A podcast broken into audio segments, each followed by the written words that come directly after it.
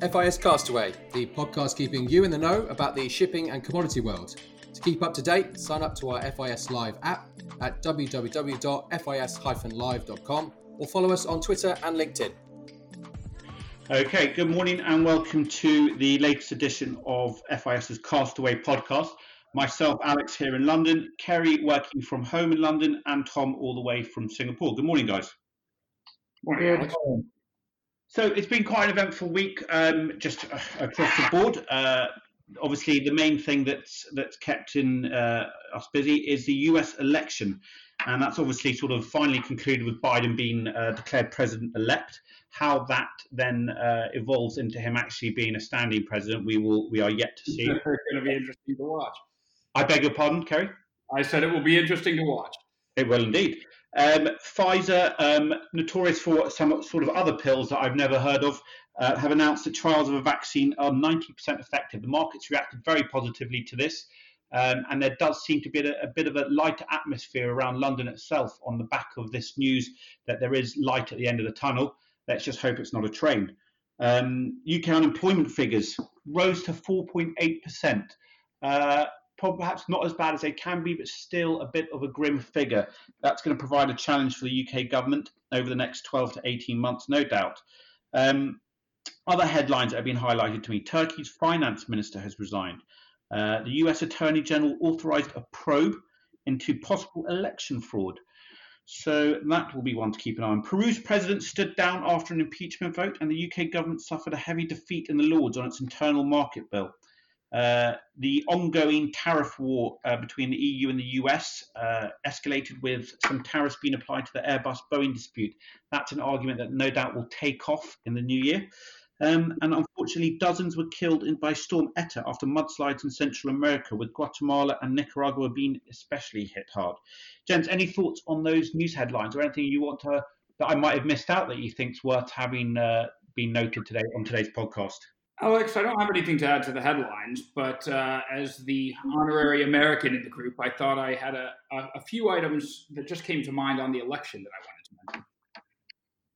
Um, the first one being that despite this media narrative that's developed around the election, uh, the Biden win was not actually that close. According to Nate Silver at 538.com, uh, extrapolating out from the current vote totals, he projects Biden winning the popular vote by around 4.3 percentage points, possibly moving up to 5 percentage points, uh, getting almost 82 million votes versus Trump's 75 million uh, in a turnout of around 160 million. So this could easily be a very substantial victory. In fact, it is a very substantial victory. It's the largest percentage margin since Obama in 08 and the largest percentage defeat of an incumbent since Reagan beat Carter in 1980. Uh, so I think it's interesting to watch the media narrative around how this hinged on a on a razor's edge, which largely developed around the very very low vote count. Uh, and the other thing I wanted to point out is that probably these fraud claims are just noise. The next couple of months might be rough, but there really is no path unto a victory in which five states flipped to Biden. Um, in addition, the Republicans down ballot did a lot better than they expected, picking up in the House and defending likely their Senate majority, which means a lot of voters split their vote, uh, voting against Trump for president, but voting for the Republicans down ballot, making this a, a very, very personal referendum on Trump himself. Um, and I just had a couple of thoughts on what might change and what won't change. Uh, and I'd like to throw those out for discussion. What will change? Well, from a commodity standpoint, relatively little in the short term, although the biggest changes will be in foreign policy and a likely end to the ongoing trade dispute, at least among the Western powers. I think we're going to see a quick move to put to rest uh, trade wars between the EU and the US, Canada and the US, and Mexico and the US. Um, there will obviously be a renewed commitment to both renewables and science uh, with Biden rejoining the Paris Accords and the WHO on his first day, he said, uh, We can expect to shift a lot of US government spending, including hundreds of billions in business stimulus that was actually earmarked but never spent from the last stimulus package earlier in the year toward green energy, biotech, etc. Uh, but what won't change here is very interesting and just as important. The US China tensions are not going away. Uh, there is a bipartisan consensus now to remain tough on China. So it may be that Biden tries to lower the temperature a little bit, but he certainly won't be making any concessions to end this trade war with China anytime soon. Uh, and I think the support for U.S. domestic manufacturing, uh, a policy of trying to encourage domestic manufacturing, is going to continue. Uh, and finally, without any control of the Senate, uh, expects Biden to have to rule from the center. He'll need to grab whatever few votes he can get uh, from the remaining, Romney and Collins, to pass, frankly, what will have to be firmly balanced and centrist tax and trade legislation um, and stay well. I think that changes, Kerry, if he can secure the two um, senator posts from Georgia in the runoff in January. I, I, you know, that would be very interesting to see if they can, given that they flipped Georgia in the presidential election, uh, which was a remarkable feat in and of itself. My gut instinct here is that flipping both of those Senate seats will be a very tall order in a runoff election. But uh, but again, given the organization that they put together to flip the entire state in the presidential vote, never say never. If they do that, uh, which I would rate as not likely but possible, then I think you can certainly expect a much more ambitious domestic policy agenda, universal health care, et cetera, et cetera. So look for some big effects on the pharmaceuticals in particular there. Um, however, if they don't do that, again, he's going to have to to to sail pretty close to the center here. Um, you know, there are a few moderate Republicans that will probably vote with him in the Senate on on easy to pass bills and basic sort of fiscal stimulus measures, et cetera, but um, but uh, nothing too ambitious uh, on domestic policy. The president has a lot of leeway in foreign policy, though. This is why it's going to be trade wars, foreign policy. That's really where the, the major sh- shift in tone is going to come from, I, I suspect.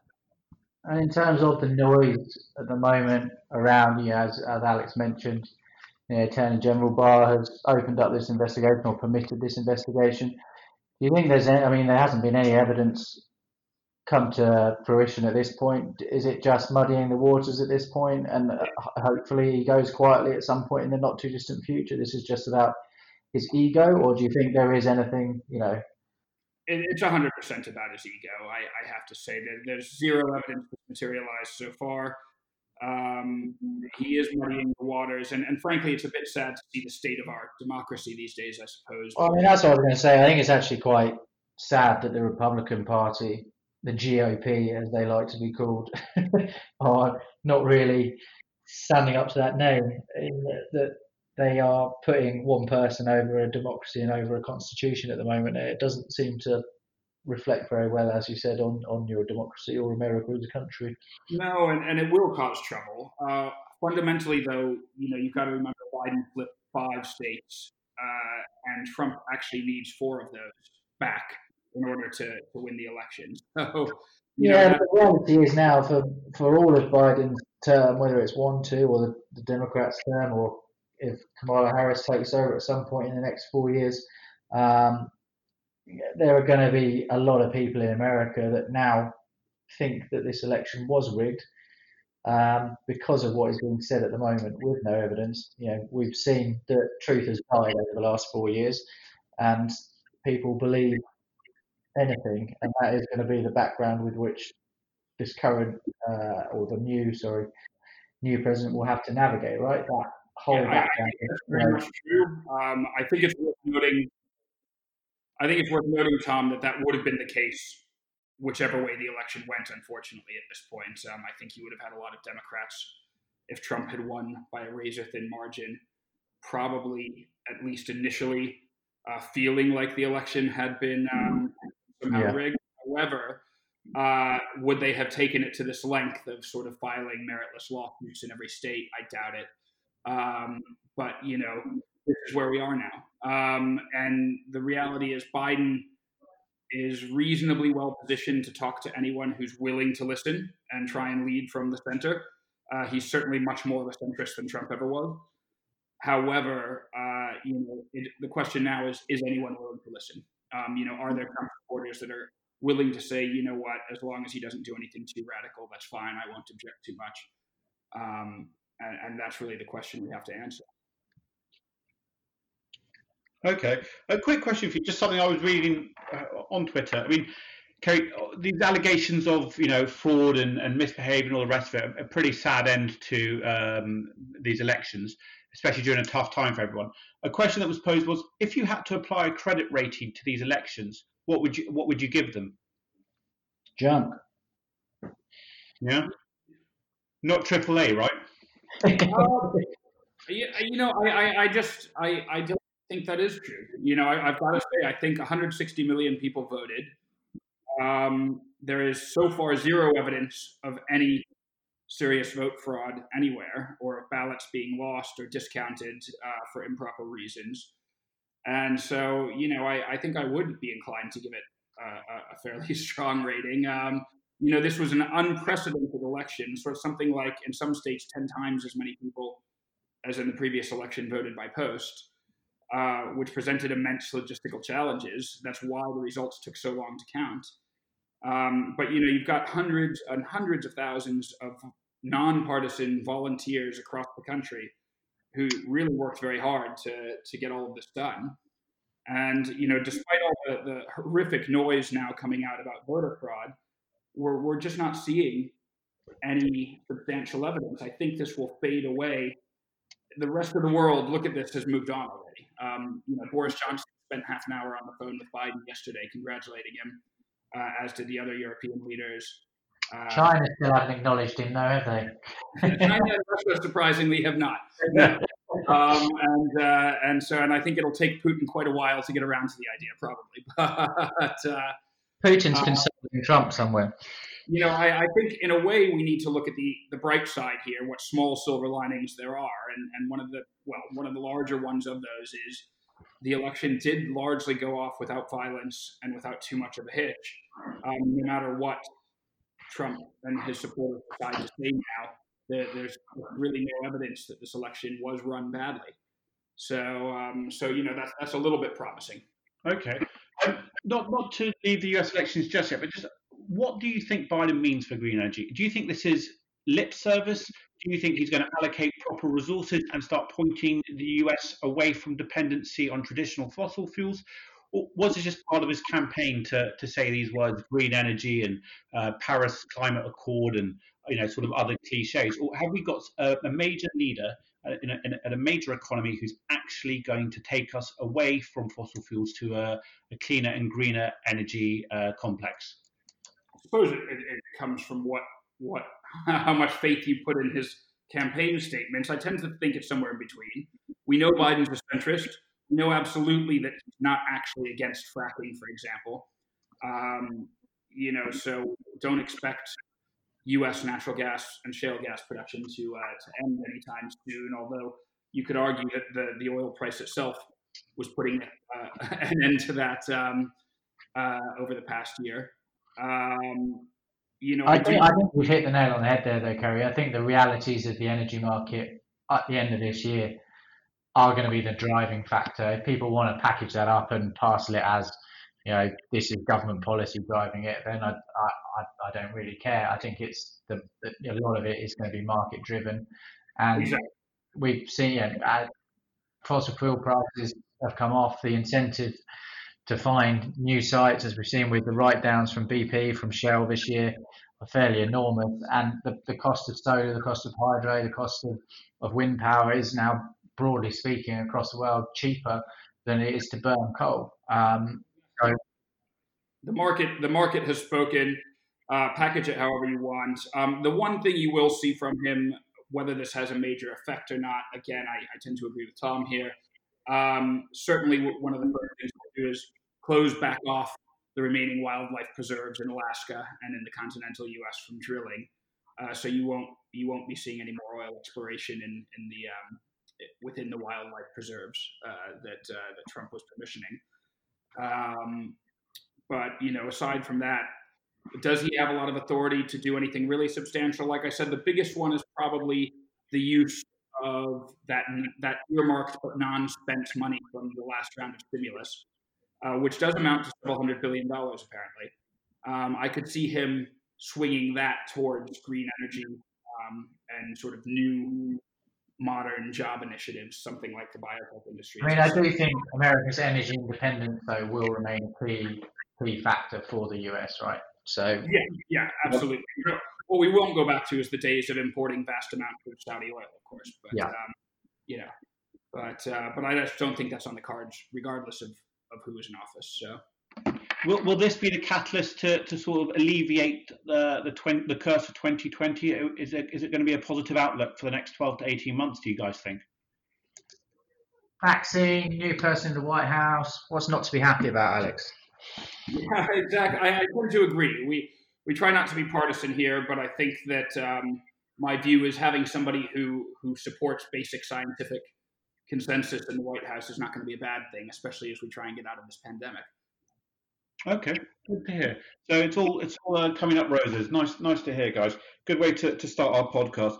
So um, if we'll move on then from the U.S. election, unless you guys have anything else to add on any of those other headlines, I will take you through a couple of indices that have been provided to us by some of the youngsters on the desk for the purpose of our discussion. And looking at the wet freight indices, where I've had figures provided to me by Brandon Kazar, the TC2 week on week is up 6.5%, the TC5 up 8.4%. Now the TD3C, the most heavily traded of the, of the clean routes, is up is down 0.5% from 25.79 to 25.67. Perhaps not a, that dramatic a move, but, but worth noting.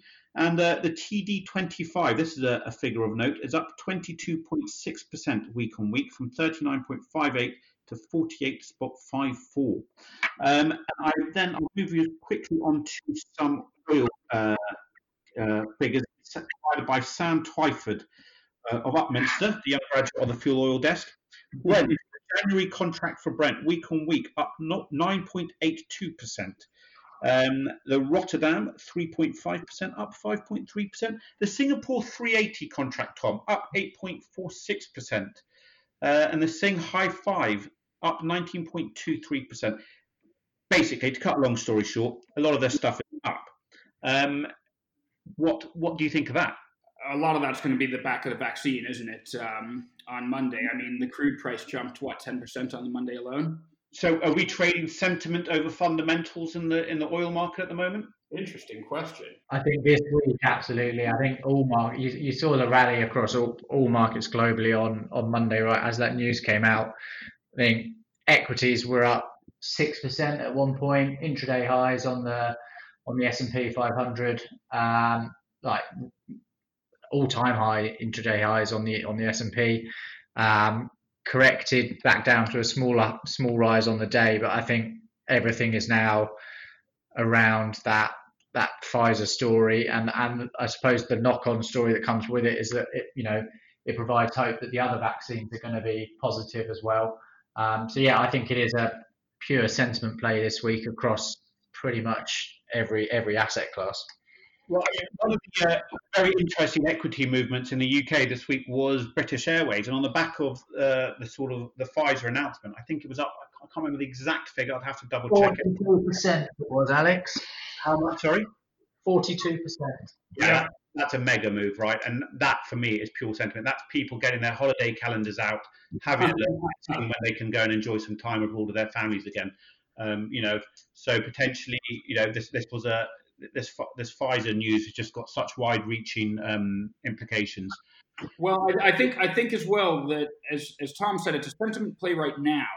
But let's not forget that the Oxford AstraZeneca trials should publish within the next, let's say, four weeks or so as well.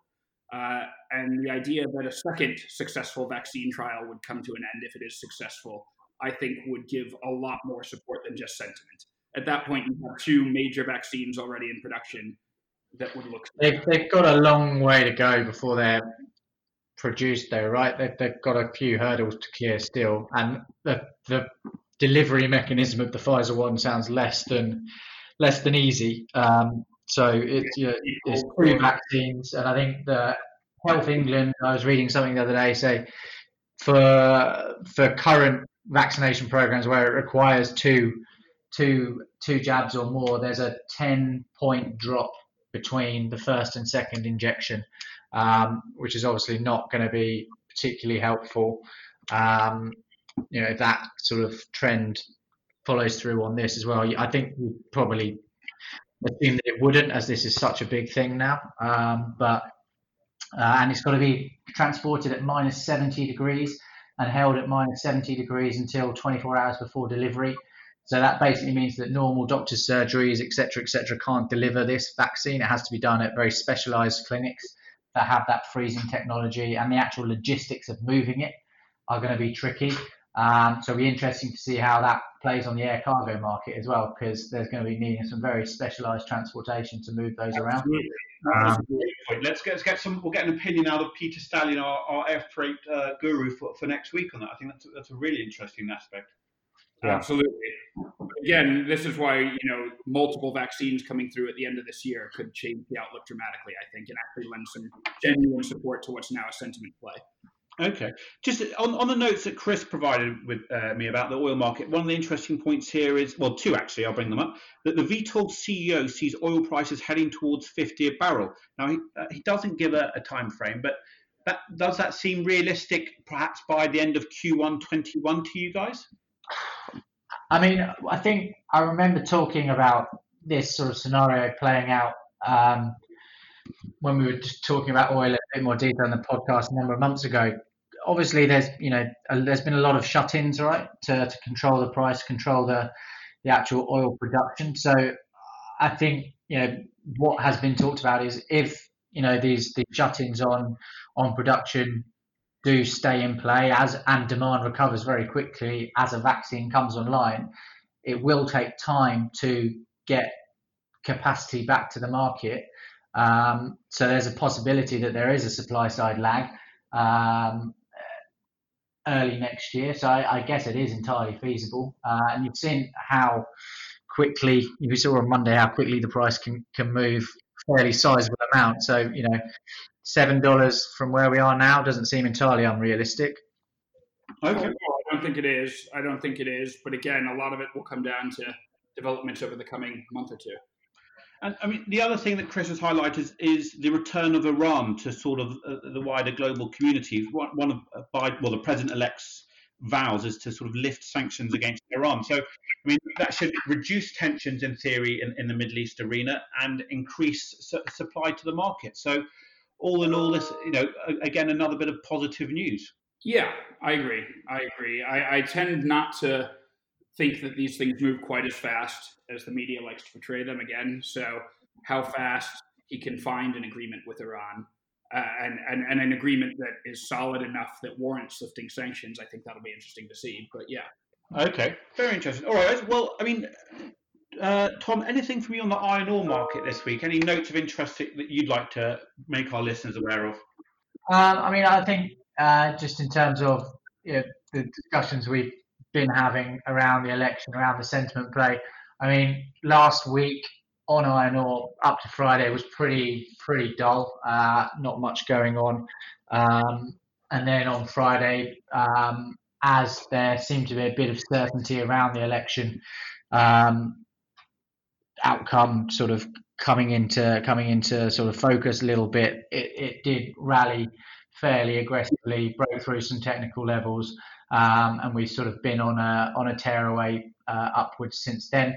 Um, so in terms of index numbers, um, the 62%, the the Platts index last Tuesday, the third, was $117.70, uh, and yesterday, the 10th, was $123.30, so up 4.75%.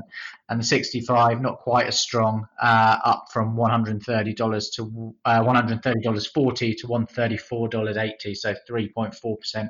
Um, it's, I think, a lot of that is sentiment play around um, just some global stability. Um, again, possibly uh, there is a view that uh, Biden might not be quite so aggressive on China, albeit, as Kerry was saying, there is broadly bipartisan, you know, agreement that China is a threat that needs to be needs to be managed by the West, uh, and that sort of that probably will continue, even if it's not quite as strong. But um, definitely a sentiment-based rally on Friday afternoon and carrying into this week. Um, in terms of fundamental stuff, not really much to talk about this week. Pervading themes that we've been talking about for the last couple of weeks, sort of continuing to play out.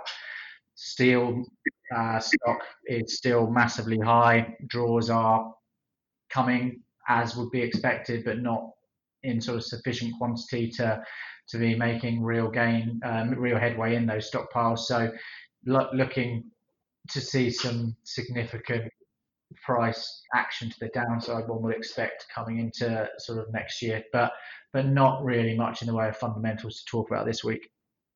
Okay, interesting. All right. Um, Kerry, anything from you from the dry freight market that you'd like to highlight to us today? It's been a pretty lackluster week, uh, to be honest, um, and a very disappointing one overall. The uh, in terms of index movements, the Cape 5 TC average uh, moved down to 14,781. That's down 4.2% from last Wednesday. Uh, the Panamax 4 TC moved down 722 bucks or 7.3% from last Wednesday to 9194. Um, I mean, the Cape, in terms of the falling rate we saw in the previous week, that simply continued, especially in the Pacific, where they seem to lack any energy with relatively few iron ore cargoes moving. Most sources, interestingly, indicate no coal cargoes have been discharged on either Cape or Panamax since that 6th of November order from the Chinese government, uh, lending you know lending credence to the fact that they're a little bit serious about this order to pull to bar these coal imports as well as copper, timber, barley, and many other products from Australia for the time being. Uh, this is actually increasing congestion in the short term. According to IHS Markit, commodities at sea figures 79 capes are now waiting at Anchorage off China port to discharge coal cargoes. But that's not really helping rates given the lack of new stems coming out of Australia to China. Uh, Brazil continues to be surprisingly weak in terms of their exports to China. Uh, that C3 index still hovering in the mid 14s per metric ton. Um, with and the, you know, the paper on the front months made a valiant attempt to rally against the vaccine news at the start of the week, but gave up all those gains yesterday to close with the NOV contracts trading around 14.6 and the December at 14,500, according to FIS Live at the close last night. Um, I think the Panamax was actually a bit more interesting than the Capes this week, um, unusually moving a higher percentage, but alas, as well in a negative direction. This was driven by weakness in the Atlantic primarily. Front haul index shedding over 1,500 bucks a day since last Wednesday. In the East, the Panamaxes have been reasonably supported by NOPAC rounds to U.S. grain exports, uh, but the Aussie coal situation also hitting those Panamaxes as well. Uh, paper rallied again with the rest of the market on Monday. The Panamaxes have held some of the gains slightly better than the Capes, with the NOV and Dec contracts both closing last night in the region 9600. That's up about 300 bucks on where we were uh, on the previous week. Okay, all right. Well, at least you, you, got some news out of the market then. Um, well, gents, if you got nothing else, if we got nothing else to discuss, we can start wrapping things up on what has probably been one of our more positive uh, facing uh, podcasts since we started this at the beginning of the of the pandemic here in the UK. Um, we have a few things of note coming up over the next few weeks here at FIS, which you can keep up to date on on the FIS Live app with all our news and live prices and where you can set your own price alerts if you have an account. Um, but we have a Brazil special coming up with somebody from the Brazilian embassy in London who will be speaking uh, about Brazil. And we are looking to host a sort of special edition Christmas uh, podcast, hopefully, if I get my way, in the form of a pub quiz. Um, so, James, if you have nothing else that you'd like to add, um, I'll, I'll, bid you goodbye and uh, we will speak next week. Thanks, guys. Thanks, Alex. Thanks, Kerry.